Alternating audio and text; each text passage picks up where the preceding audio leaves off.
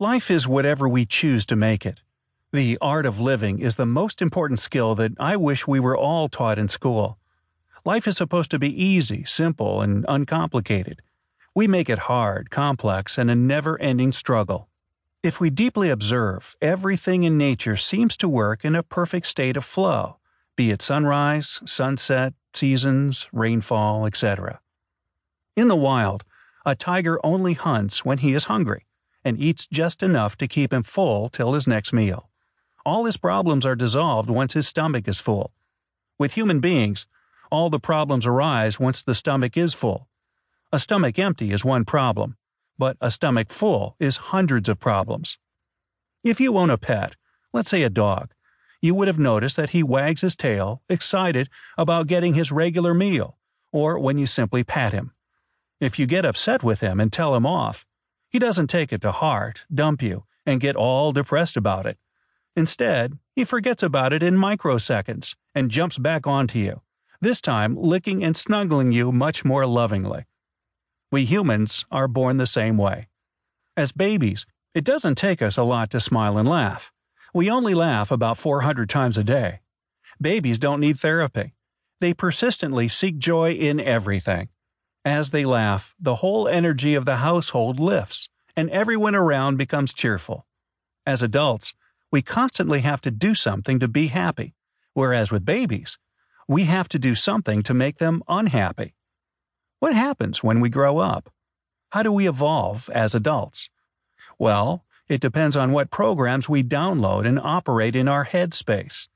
This may include our upbringing, teachers, cultural influences, life experiences, societal norms, the knowledge we gain, and the meaning we attach to the life events.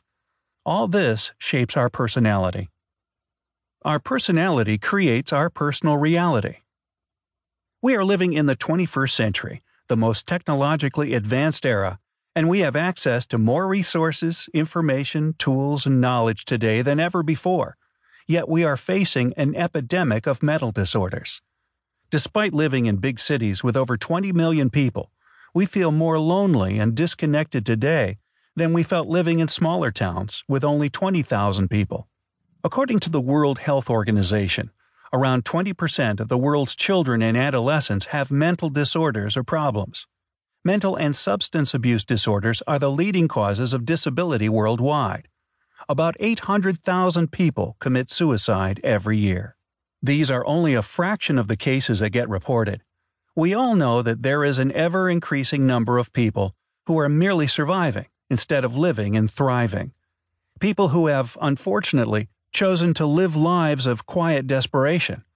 What's shocking is that the majority of these people, at least in the Western world, seem externally to have it all and appear successful.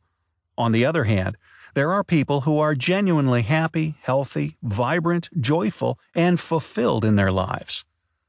What makes a difference in the quality of people's lives? I have always been intrigued by this question. I have been fortunate to live the first half of my life in the East, India, where I was exposed to different traditions, cultures, and belief systems. And then I moved over to the West, Australia, at the tender age of 18 all by myself, without any family or friends to pursue my education. I have experienced the best of both worlds. Well, that's what I choose to say now. In 2001, I arrived in Melbourne, Australia, multiculturalism at its best, to pursue my undergraduate degree. My first year was a roller coaster ride and a total shock to my system. Weather, academic system, language, and food were some of the things I expected to be different. But to my amazement, the biggest challenge I faced was adapting to the culture and mindset of the locals. How vastly people saw and thought about things differently. What was true for me wasn't the case for some of my Western friends. The jokes they cracked often came across as vulgar to me, and the wisdom I shared was news for some, but bullshit for most. Initially, I completely disregarded others' opinions and kept my ears closed, thinking to myself, my way is the only way and the best way. All these guys are morons. First Australian English word I picked up. But after a while, I had an epiphany. If my way, the Indian way, was the best, then why was I there to study?